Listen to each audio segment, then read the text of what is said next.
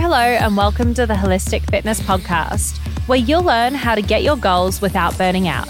I'm your host, Laurie, and this show isn't just about movement and nutrition. You probably already know that exercise and nutrition is important for your mental and physical health and well-being. But it's also about stress management, mindset, shedding those limiting beliefs, and working through some of that childhood trauma while you're at it. Today, I'm joined by Benjy, who believes that there's a fine line between emotional awareness and spiritual awakening, and that is where Benjy thrives as a mentor and teacher, guiding people to emotional mastery. Benjy bridges the gaps between psychology, spirituality, and philosophy. Those three realms are all intrinsically connected in Benjy's complete, unique, and yet intuitively and compelling simple approach to self-love and emotional mastery. His overall approach is about feelings first, referring to the notion that we can all master our emotions directly without the need for deep intellectual analysis, ultra-spiritual practices, or pharmaceutical medications. He teaches people how to connect directly with the emotions and sensations of their body, without fear, guilt, and shame, and how to allow these feelings to run through them so they can feel, truly be released. It's about building an emotional muscle, not seeking rational answers. As he says, emotional healing is not an intellectual activity, which, I mean, I can relate to because I know my brain always tries to run the show. Throughout this thought-provoking conversation, we touch on topics such as emotional fitness training and why talking about your trauma isn't actually getting you the results that you want. The three elements of your experience of reality, so thoughts, emotions, and sensations, and the subconscious cycle between them. How we repress our emotions in moments of pain and how this creates harmful defense mechanisms that persist over time. And lastly, we discuss how your body is trying to help you heal through the very discomfort that you do your best to avoid. If you feel like there's some sort of invisible force holding you back, you definitely want to tune in and listen to Benjy and I chat. How are you going tonight, Benjy?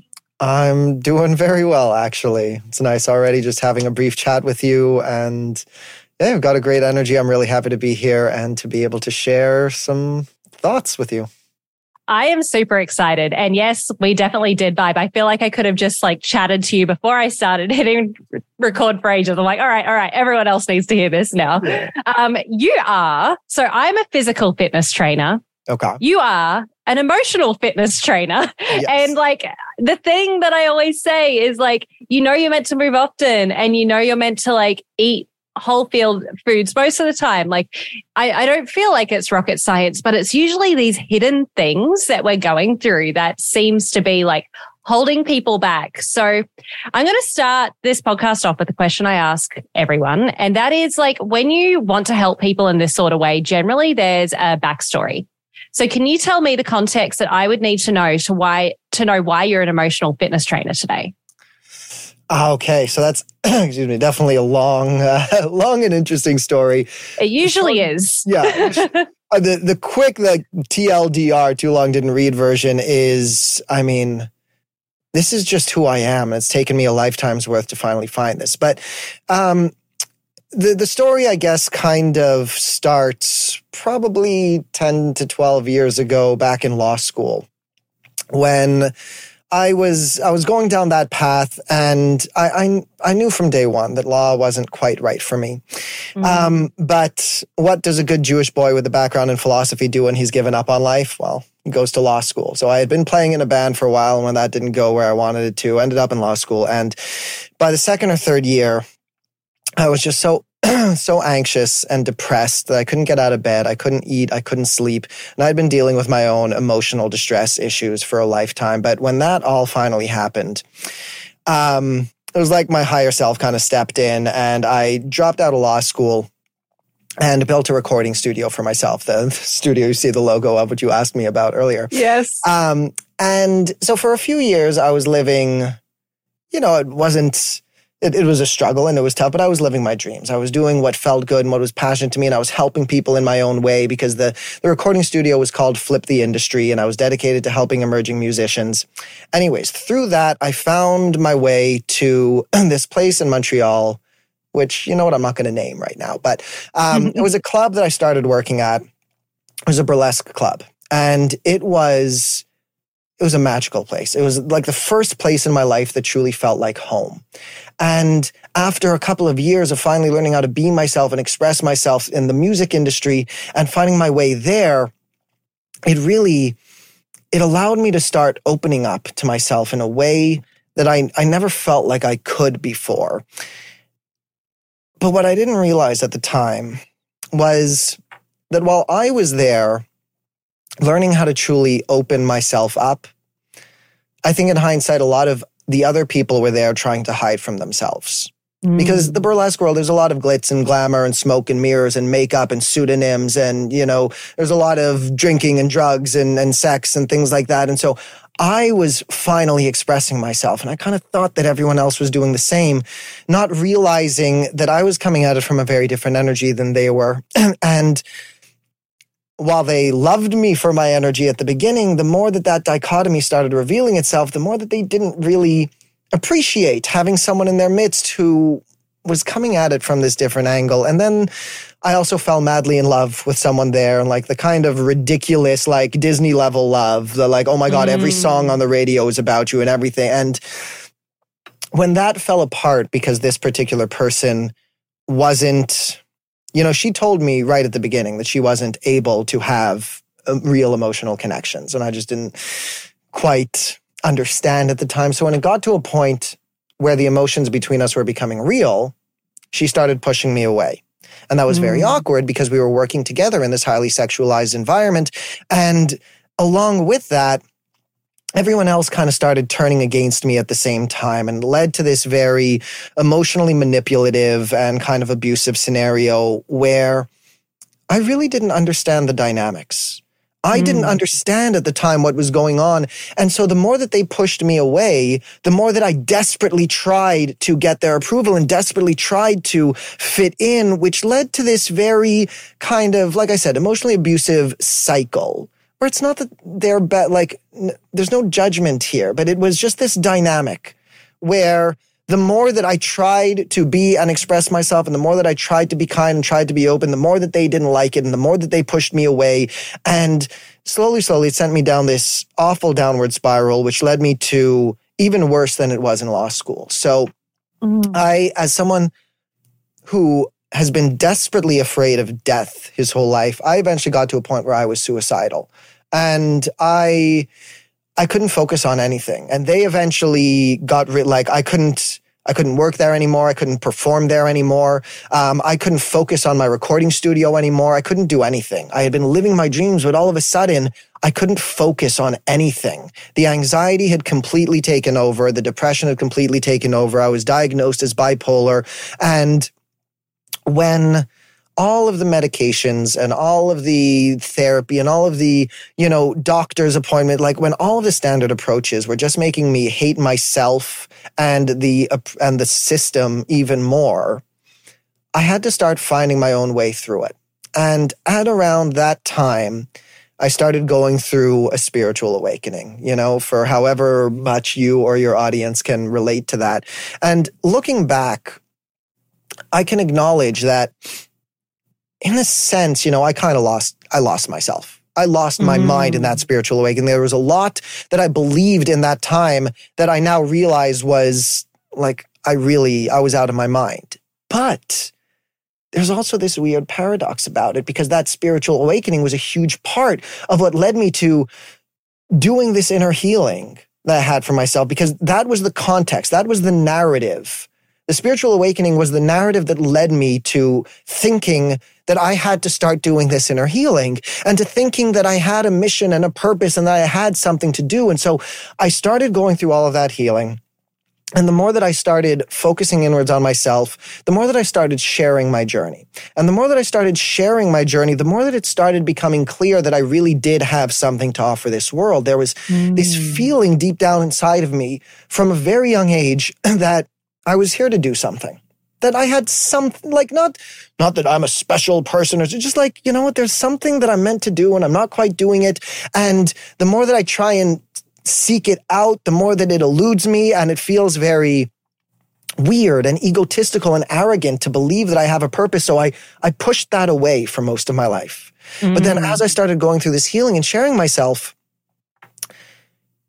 it started becoming clear that I actually do have a way of expressing myself. I have a path and an approach that I've been finding for myself, and that the more that I express myself without holding back, the more that I am having an impact on people. And so bit by bit, it all just kind of snowballed into me stepping into this role as a mental health coach and emotional fitness trainer. And I will admit that at the beginning, it was it was weird, in the same way that, like, it was when I dropped out of law school and built my recording studio.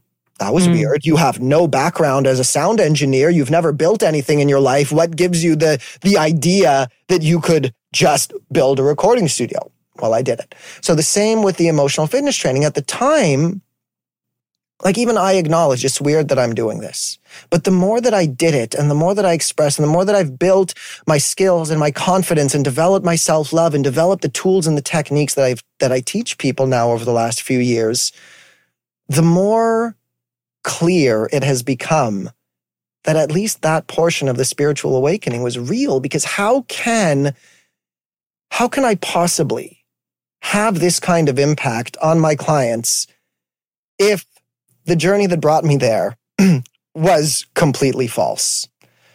Mm. So it seemed to me that, like, just at a certain point, my life fell apart so that the universe could step in and be like, all right, Benjy, you got to have the first, like, twenty-seven years of your life just playing the human game, kind of. And now it's time for you to remember who you are and remember what you're doing here. And you're going to have to go through a few years of trauma and pain. And by healing your own pain, you will have the context and the wisdom and the compassion needed to show up for others who are going through that same sort of thing mm. in a way that a lot of therapists or counselors who have just studied this stuff out of books, who haven't been through that journey themselves, aren't able to. Mm. And it's by just showing up as my truest self and sharing without any filter, like I just did for the last five minutes, that those who need me and who resonate with my approach and my wisdom find me. And the beauty of it is that I just get to then show up as the most authentic version of myself, share mm. the tools and skills and wisdom that I learned along the way, and be there for people with a level of compassion and self-awareness that has taken a lifetime to master. Mm.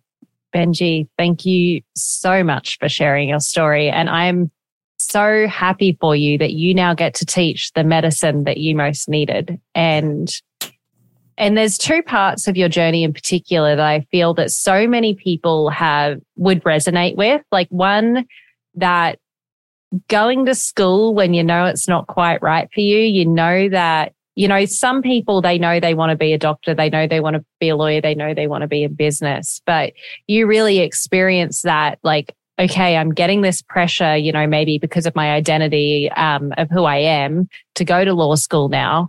And then having that aha moment to go and create something for yourself, living your best life. But then everyone also knows what it's like to feel in love, like in love, and to be on the end of it where maybe you're the one that's more avoidant or you're the one who's more attached.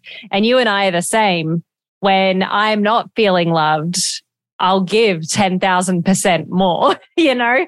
And then, you know, it does sometimes create a dynamic where you end up feeling isolated. And, and you certainly needed to go through that dark night of the soul to be able to help and teach people in the way you do today. And I think just from your whole story, but particularly that love piece and the, the, um, the work piece, the study piece would, would resonate with so many people. So thank you for sharing.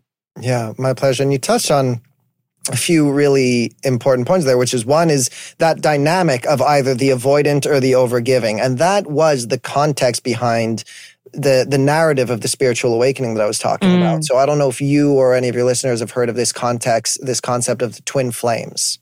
Yes. That was the narrative that drew me in. So yes. It was like a few months after she kind of cut me out, which again was very awkward because we were working together. So how do you ghost someone that you see on a regular basis? But very awkward. um, and especially as a burlesque club. So like I said, highly sexualized environment. And she was let's say, partaking in in that. Um, that makes for some drama, Benjy. Yeah, exactly. Mm. Um, so it was probably like three to four months after she kind of cut me out in that way. And I literally could not stop thinking about her. I mean, like, not a minute of my day could go by where I couldn't stop thinking. And it was insane. But yeah. So, I, and so it took me a while to realize, like, something is like, to, to even realize, I guess I love this woman. It took me a while to even figure that out. And so then one day I was scrolling down Facebook and I came across it was a suggested group that said, Unconditional Self-Love Twin Flame Community. And as soon as I saw those words, I'd never wow. heard those words before. But as soon as I heard those words, twin flames, something like snapped in my brain and I felt like, oh my God, that's exactly it. And I understand. And so I started going down that rabbit hole, and the whole twin flame narrative, which again, I don't believe it now in the way that I believed it then, but it was, it was the, um, the catalyst for everything that I went into. So I believe like the universe used that narrative of twin flames to get me to where I needed to be. But the narrative of it talks about the whole runner and chaser dynamic. Now, it portrays it in this spiritual sort of way where, you know, if the chaser wants, and me being the chaser in that dynamic, if the chaser ever wants to be with this person, then firstly, you have to do your own healing, because that chasing energy, that desperate atta- like attachment energy at the spiritual level is pushing the other person away. So you have to focus in and do your own work and do that healing and then step into your mission work, because it's only when you are standing in your power in that way that the other person, the runner who is currently being so repelled by that energy, can finally find their way back to you.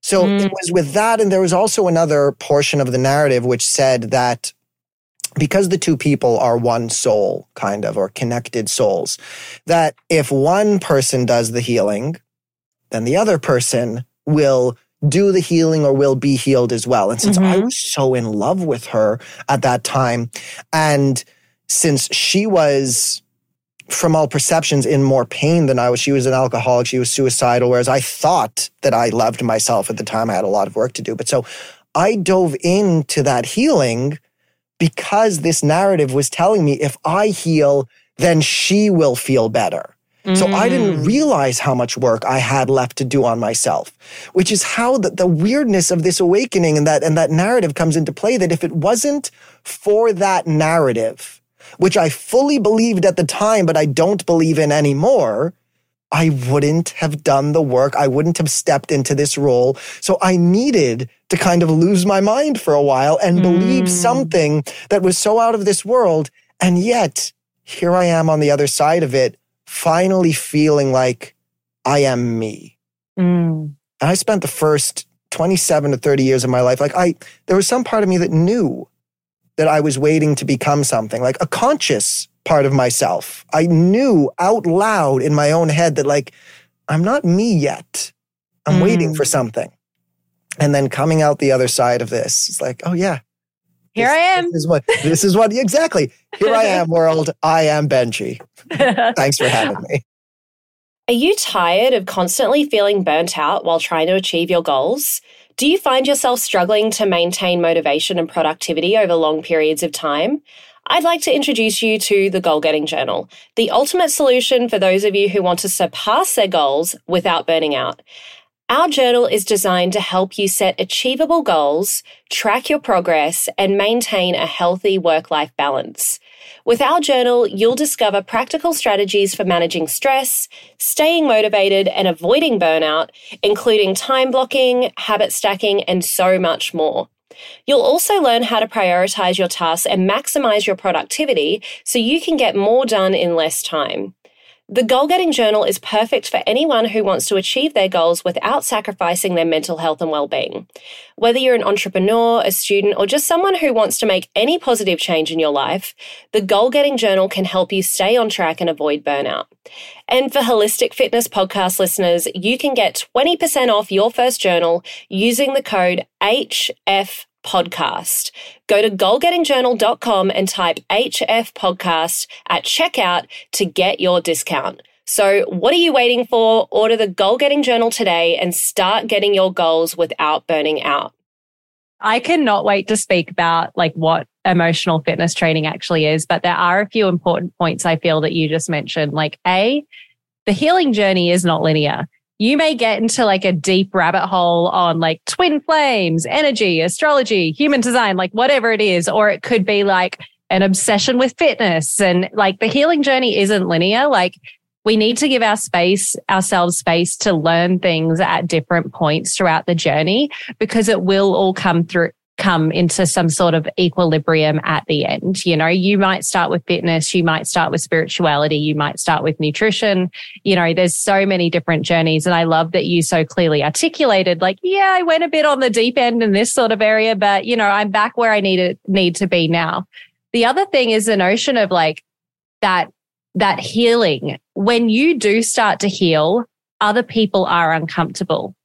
And you also mentioned this um, when you spoke, you went into the club and, and you being you at the time did make other people uncomfortable, even though you did, I guess, go back down into that kind of like that dark, deep space again. But um, the people in your life, when you're healing, whether it's physical, you know, you're, you're working on your body, you're working on your mind, they will either rise to your level or you'll say goodbye to them um, because they simply cannot exist in the space you're in. And Um, as a fitness trainer, you know, I'm not even doing the, well, you know, some could argue it's deep spiritual work for sure, but as a fitness trainer, you see so many breakups when somebody starts to level up and the people in their life are just holding them back rather than helping them elevate to the best version of themselves. Yeah. Well, I think uh, any good relationship, like one of my perspectives, firstly, if you're doing life right, then I think you're always going to look back at where you were a few years ago and at least realize, oh, wow, I had a lot more learning to do. I had a lot more growing to do. You're always, yes. I, I don't want to use the word embarrassment looking back, but that's the best way to, you'll always look back at the version of yourself five years ago and be like, oh, whoa, I thought I knew a lot then, but I didn't. So life is about growing and evolving. And I think that any good relationship needs to be based on both parties growing in a similar direction. You don't need to be the same person. You can have different interests and all of that. But that's where the like the whole phrase growing apart doesn't just mean that you're going, that you separate. Like people grow apart. And if one person is growing or growing in a particular direction and the other person isn't ready, willing, or able to follow in that same direction, then unfortunately the healthiest thing, yes, is to walk away and recognize that it's okay to acknowledge that a particular relationship or a ticu- particular place or a particular job was right for you at a certain point in your life and then was no longer right for you. Mm. I think a lot of people, we we spend so much time building an identity that is then very hard to let go of, which prevents us from growing in the directions that we need to grow in. Mm. Yes.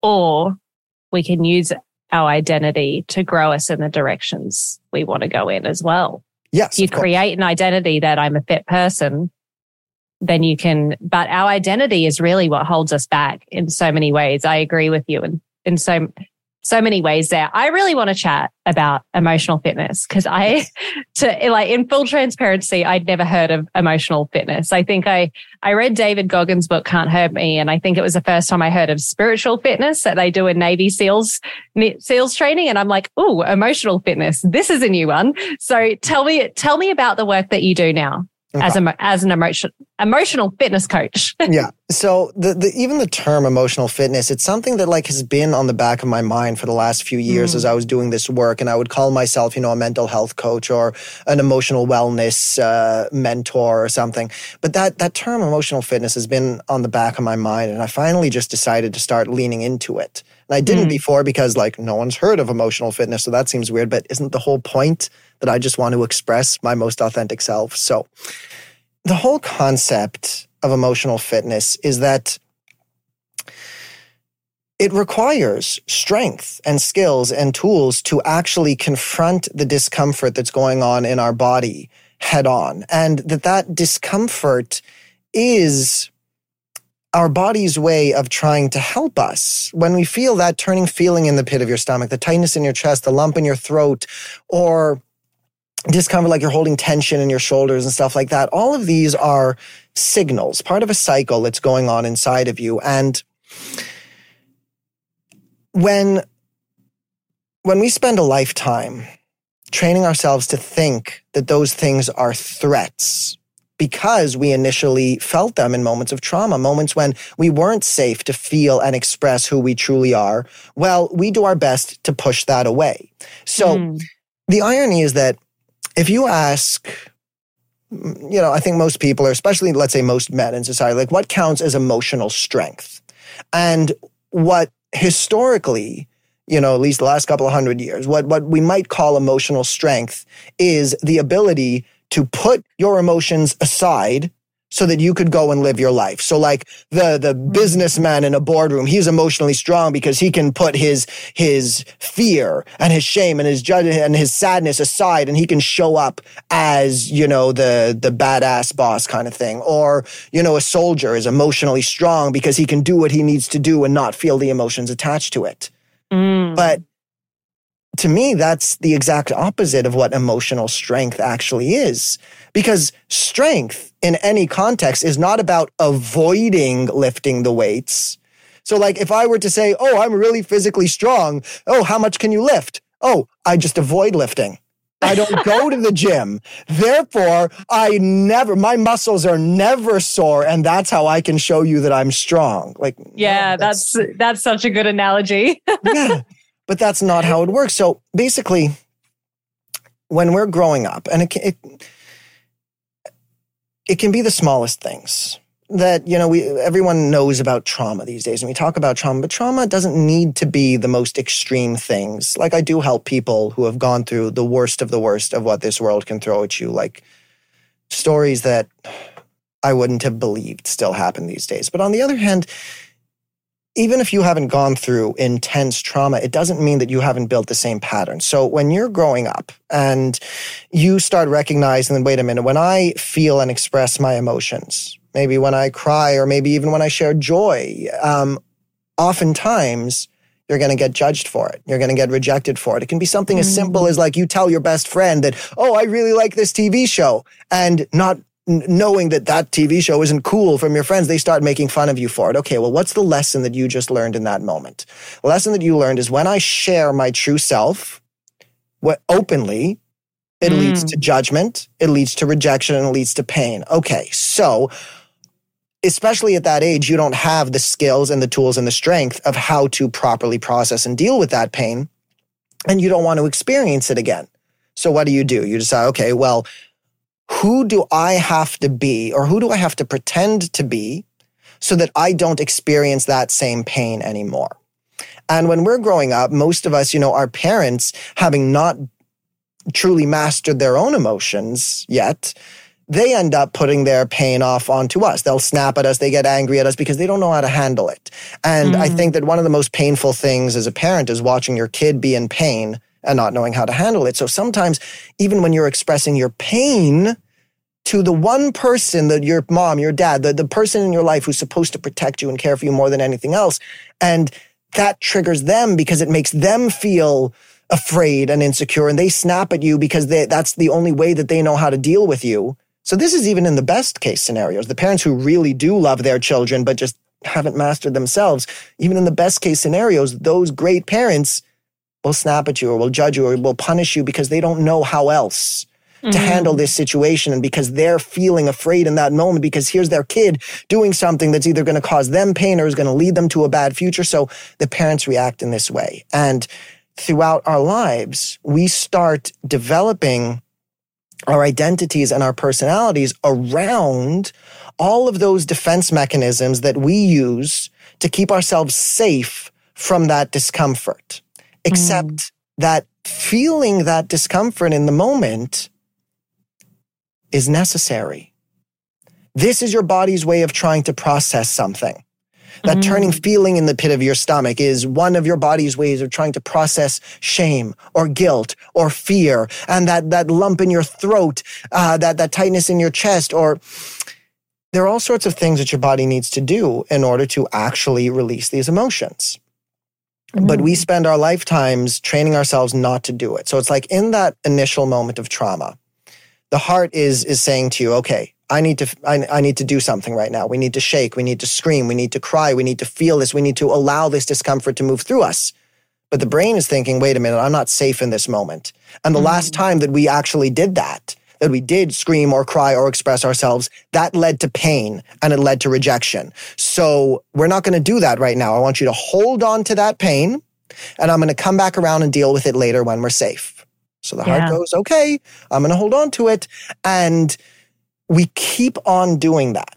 Now, mm. every moment of trying to feel that pain, where your heart is trying to make you feel that discomfort, that would be one rep. You know, one moment of lifting that emotional weight. Like, hey, we're trying to do this. I'm trying to stay emotionally fit.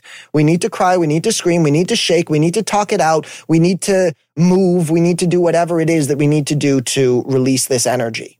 Mm. But we go out of our way not to. So as we progress through our lives, that emotional muscle starts deteriorating. It starts mm. atrophying. We forget how to do this, and it becomes very uncomfortable. So it's like if you've spent a lifetime, let's say you, you, you're ten years old, you break your leg and you put a cast on it and you start walking with a crutch. Now, what if you never took that cast off and never stopped walking with a crutch? Your leg would start deteriorating. Yeah. It would start atrophying. And you, there would come a point at which your leg would be so weak that it would be impossible to really put any weight on it. And most of the people who come to me have been doing that for decades. And so the whole emotional fitness, part, part of the whole emotional fitness thing is that most people spend like decades, years, decades mm. in therapy analyzing the trauma. And it's great to have an understanding of where your pain came from. Mm-hmm. But analyzing the trauma is not going to build that muscle. Mm. So people spend years, like they know already where all their pain came from and they've gone over the trauma and the pain and all the memories and all the stories and they finally understand and you can put all of these labels and all of these titles and all this understanding on it. So why am I still in pain? Why am I still pushing people away? Why am I still incapable of having healthy relationships? Why am I still feeling anxiety every single moment of every day if I understand this already? Well, mm. it's because the understanding hasn't actually allowed your heart to finally process all of these things. You're still carrying all of that emotional weight. Hey, Holistic Fitness fam, a quick message from one of our sponsors, Ned. As you all know, I recommend good nutrition, movement, and stress management practices before supplementing, so you know what type of supplementation that your body actually needs. For me, I supplement with very few products, but Ned is one of them. I'm a type A, high energy, ambitious business girly with massive goals. And sometimes I honestly just need to chill out and relax a bit. I've found that both Ned's de-stress and sleep blends fit in with my busy lifestyle and ambitious goals, but I was honestly not a big fan of C B D products before trying Ned, mostly because of the culture surrounding weed. I just didn't want something that was going to alter my state of mind so that I became much less of a goal-getter or less ambitious. That was until I learned about full-spectrum hemp and their benefits. Ned blends are chock full of premium C B D and a full spectrum hemp of active cannabinoids. Ned's full spectrum hemp oil nourishes the body's endocannabinoid system to offer functional support for stress, sleep, inflammation, and balance. These products are science-backed, nature-based solutions that offer an alternative to prescription and over-the-counter drugs. All of Ned's full-spectrum hemp oil is extracted from U S D A-certified organic hemp plants grown by an independent farmer named Jonathan in Colorado. I'm obviously a big fan, but don't take just my word for it. Ned C B D products have over two thousand five-star reviews, and they work with incredible partners in the medical field like Doctor Caroline Leaf, Doctor Christian Gonzalez, and Doctor Will Cole. Ned is providing Holistic Fitness podcast listeners a very special discount.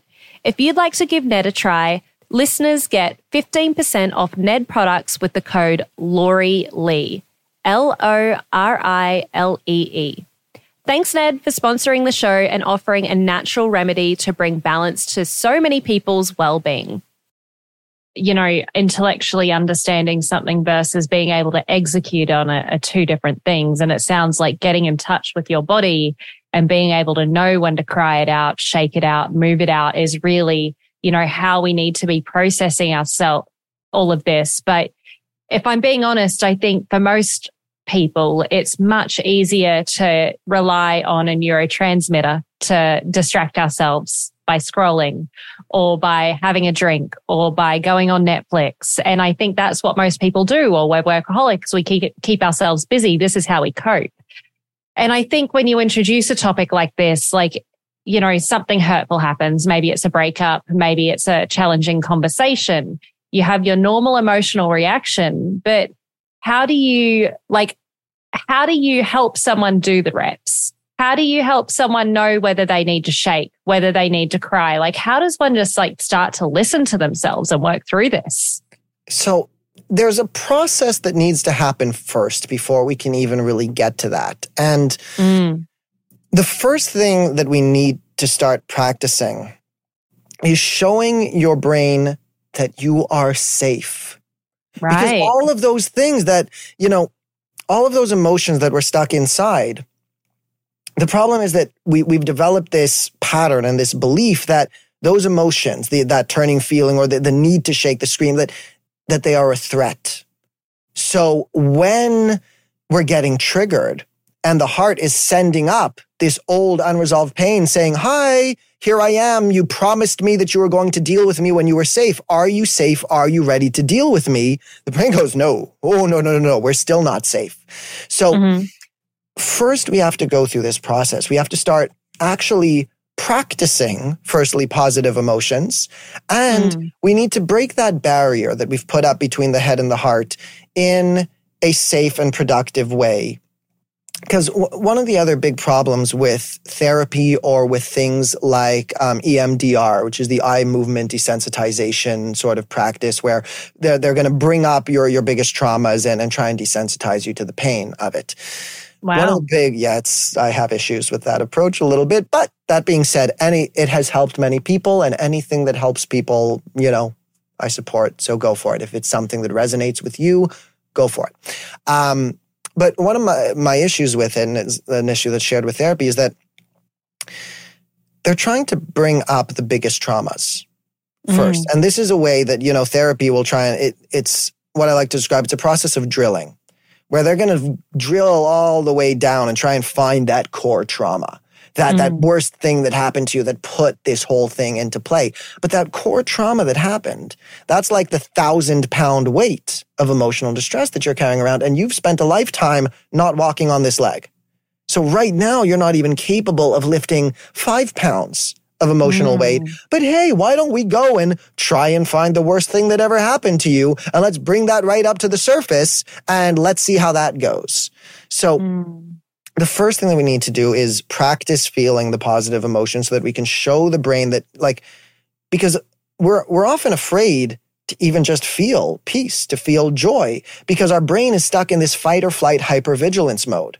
It believes that there's always a threat.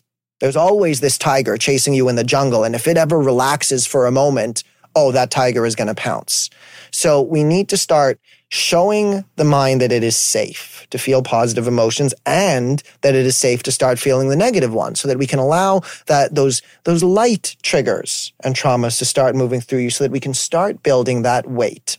And then the other element of this, something that we chatted a bit about before, like I alluded to, there's the three elements of your experience of reality. And these three elements are thoughts, emotions, and sensations. There is nothing that you can experience in this life that doesn't technically fall into one of those categories. There's the mm. external world, and that's its own thing, but everything that you experience internally is either a thought, an emotion, or a sensation. So as we're talking right now, there's these sensations, these sounds that are hitting your ears, which are, you know, vibrating your eardrums. Then there's the meaning that's associated with them, which is interpreted through thought. And then there's mm-hmm. the emotion, this intangible thing that I actually believe is a sixth sense. You know, we talk about the five main senses, but emotions are this intangible thing. The same way that, like, you can't really describe in words what a strawberry tastes like, but you know what a strawberry tastes like. The same way that you can't really describe in words what love is, what joy is, what sadness is, and you can't really point mm. to it anywhere, but it's something that you experience every moment of every day. You're somewhere on this emotional scale. The same way that like every moment of every day, even if there's silence around you, you're technically hearing sounds. You always hear something. You're always tasting something. Emotions are a sense. And there is this cycle that's constantly going on between those three elements of your experience, your thoughts, your emotions, and sensations. So when, for example, something happens from the outside world and it triggers you, it reminds you of something that happened from the past. Maybe it triggers that memory, which is a thought. So mm. it reminds you, let's say, of something that you're embarrassed about from ten, fifteen years ago. And that memory creates that tension somewhere in your stomach. And that that that part of you knots up a little bit. And that sensation sends this message to your subconscious mind that you're in danger. So that manifests itself as fear. And that fear is something that your brain doesn't like the idea. Your conscious mind doesn't like the idea that it doesn't know where this fear is coming from. So it starts translating that fear into thoughts. Mm-hmm. It starts trying to put that fear onto something, even though that fear is actually coming from something that happened a long time ago. It's trying to analyze it or trying to attach it to something.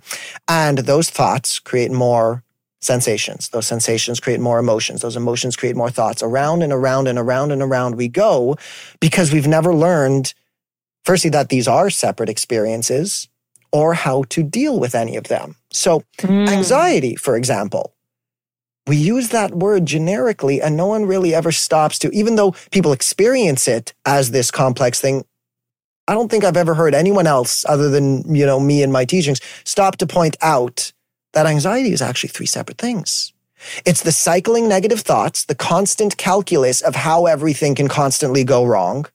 Mm-hmm. It's that turning feeling in the pit of your stomach or the tightness in your chest, that that's what like made me unable to eat and unable to sleep when I was in law school. It was, you know, it, it feels like physical pain, but it's not technically yeah. physical because you can't see that on an M R I or, or an X-ray.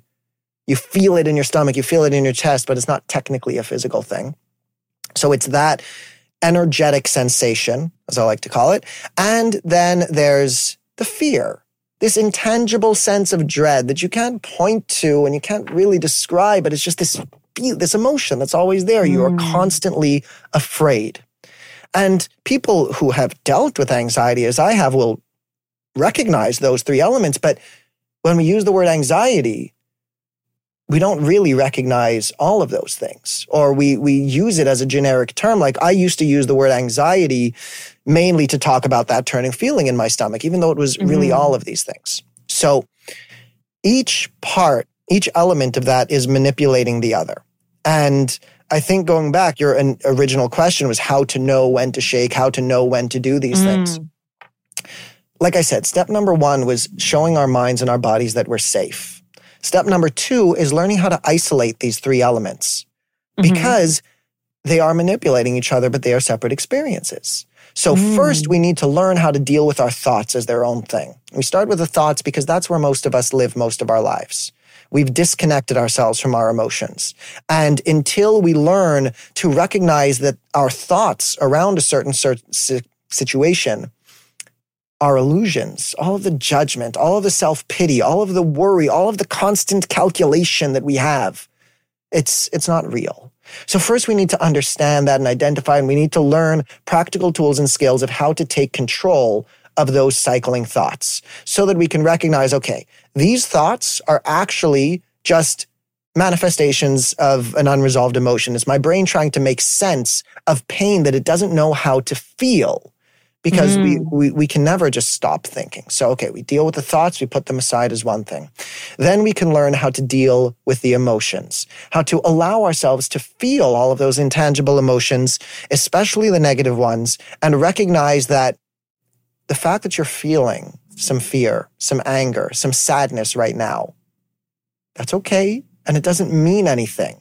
Because most of us, when we're feeling that, like I said, we start going up into the thoughts and we start calculating, yes. okay, well, what does this fear mean? And what's going to happen if I don't solve it? And what's going to, what, what does this mean for my life? What if I never, what if I never, and what if I do? And what if I, like, whoa, That's just your mind trying to make sense of this thing. So now we can feel into that emotion and we can show ourselves how to truly feel it without it needing to create more of that tension in our body and more of those thoughts. So now mm-hmm. we can handle those emotions without it spiraling out of control into those other places. And then we can learn how to feel into our body. Let's find that feeling. When you are getting triggered, what does it feel like in your body? Because somewhere, I promise you, whenever you are getting triggered, whenever there's shame, there's guilt, there's anger, there's judgment, somewhere in your body, you're feeling it. Mm. And that feeling, that is the unresolved trauma that you've been carrying for a lifetime. And the main problem is that you've spent a lifetime running from it because that has felt like a threat. So mm. we try and medicate it away, or we try and cover it up with drugs or sex and alcohol, or scrolling with Facebook and Netflix, as you mentioned. We do anything that we can to avoid feeling it because it feels like a threat. Once we can take control of that cycle, then basically what we what we do is we open up that pipeline mm. that your body, when it's tr- feeling that tension, that's just its way of trying to heal. So when you can learn how to lean into yeah. that, when your body is feeling that, okay, let's get the emotions out of the way so that that can happen. Let's get the thoughts out of the way. Let's calm the body so that we're not tensing up around this. Then the body can finally go through the purging process that it's been trying to go through this whole time. I love the way that you explain that with like the three different processes. And you're right, it's not... We know those three different processes are there, the thoughts, the emotions, and the sensations, but we don't necessarily separate them and then deal with them in- individually and like, okay, let's put the cerebral stuff to the side here and focus really on the on the emotions that we're feeling. And and I love, you know, all the analogies of of how you would start to look at the emotions and how we shouldn't be picking up that like one thousand pound weight straight away, because it's so true. Um, I, you have so much to share on this topic, but we don't have much time left. So I'm just going to, you know, we've only got about five minutes left to chat. So I'm going to open up the floor to you. Is there anything that you haven't shared yet today that you really, really wanted to share with the audience? Um, I think we did a pretty good job of covering some of the, some of the main topics here. Yes. Um, I guess just in that vague sense, that there's nothing coming to mind in particular that like, you know what, no, I didn't mention that. Um, I think what this all comes down to is learning to feel safe mm. in the moment and in your body, and to start recognizing all of the ways that you haven't throughout your life, that the body has been stuck in this fight or flight state for a lifetime. Mm. And we've never really acknowledged that.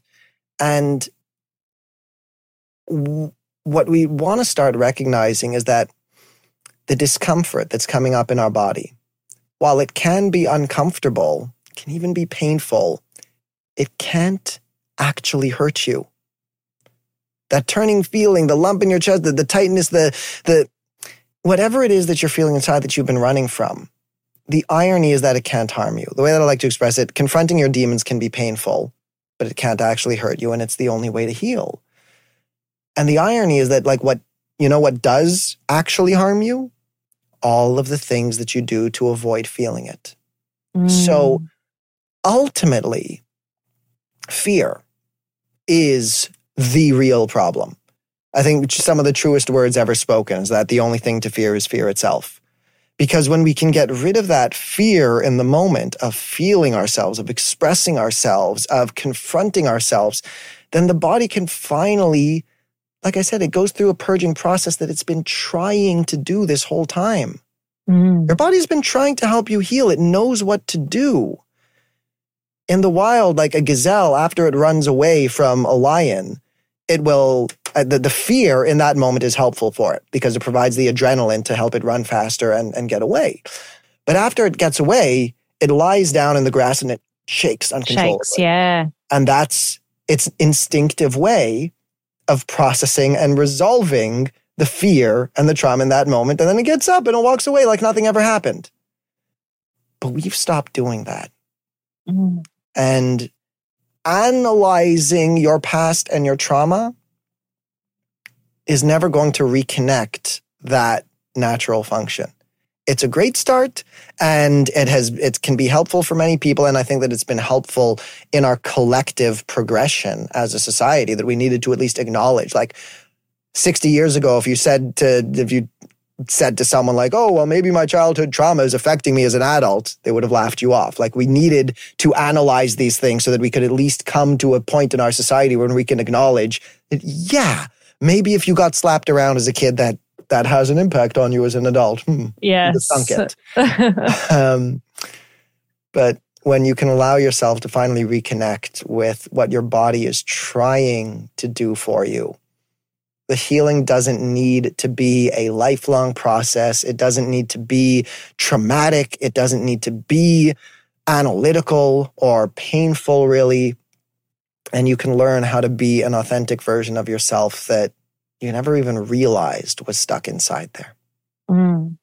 I love that sentiment. Like it doesn't have to be hard work. I think we over-engineer everything, including fitness, what I teach. And, you know, by the sounds of like emotions and stuff like that, maybe it is hard work for some people, but it really can be like that Gis- Giselle for some people of running away from that fear and then just shaking it off like uncontrollably to create the new version of themselves. Well, so I do want to, like, depending yeah. on what you mean by the phrase hard work, because I don't want to give off this impression that like someone comes to me and I'm just going to wave a magic wand and take all your pain away. it, t- it requires commitment and it requires effort. I think what I said mm. was that it doesn't have to be painful. And it yes. doesn't have to be hard work in the sense that it doesn't need to be this deep analytical logic so- problem-solving process. But it does require time. It requires effort. It requires your commitment. Um, mm. If you're looking for someone else to just wave a magic wand and take all of your pain away, then look, you're never going to learn the real tools and skills. You have the yeah. same way, like, You as a, as a fitness trainer, you can't build someone's muscles for them. And no, there's no weight loss pill. Exactly. And working out doesn't need to be hard work in the sense that you can enjoy it and it can feel good. And mm. it, it doesn't need to be this torturous thing. But it's going to be hard work necessarily. That's the whole point. Like if you want to build muscle, you need to push your muscles to the point of failure. Mm. It doesn't need to be traumatic and it doesn't need to like, you don't need to be that, um, that no pain, no gain kind of person. But yeah, you're going to need to put in the work. Yeah, absolutely. You'll need to put in the hours. You'll need to put in the repetitions for sure. Exactly. But you don't have to engineer it, over-engineer it is what I was more, more so meaning by that. I've really enjoyed chatting to you, Benjy. We do have a final question on this podcast. And that question is, um, if you could give just one sentence of advice to your twenty-year-old self, what would you tell him? Good question. Interesting question. I think with myself in particular, I would try and tell him that that feeling that he has inside, that he's here to do, that he has something worth sharing with this world is real and that he should follow it more. Because like I, I said, I, I spent a long time pushing it away and thinking that I was just mm. arrogant for believing it. Yes. Yeah. Benjy needed some validation from you. I love that. Um, I'm sure so many people that have listened today just want to learn so much more about emotional fitness. Like we really just scratched the surface of your work and what you talked about. So where can we all find you and get to know more about you? Okay. Um, so for anyone who is interested, yeah, a few ways. Um, number one, you can go to my main webpage, which is benjy sherer coaching dot com. Check the podcast for how to spell my name. Um, and there you'll get a bit of info about me and about my program, my coaching. Um, to go into a deeper dive of it, I have a webinar. It's called Healing Feelings First, which you can find at same website, benjysherercoaching.com slash replay. So you can watch that. It's about an hour long and we'll talk about the five main shifts in perspective that you're going to need to make in order to start this healing journey appropriately. Alternately, I have my book. Uh, I've got a couple of books, but the first one people should start with is called Feelings First Shadow Work. Some of those, some of you might know what shadow work is, and the whole point of the Feelings First idea is that a lot of people still approach shadow work as this intellectual thing where they're trying to mm-hmm. analyze their trauma, and I'm trying to help people understand what shadow work is really about. Uh, or lastly, you can join me in my Facebook group, which is called Self Love and Shadow Work, Modern Awakenings. Awesome. And we will have all of that in the show notes as well, so people can get in touch with you easily. Thank you so much for joining the podcast tonight, Benjy. It was a real pleasure. Thank you so much for having me. It was amazing. And for everyone at home, in the car, wherever you're listening to the podcast today, eat well, move well, breathe well. And until next time, keep shining.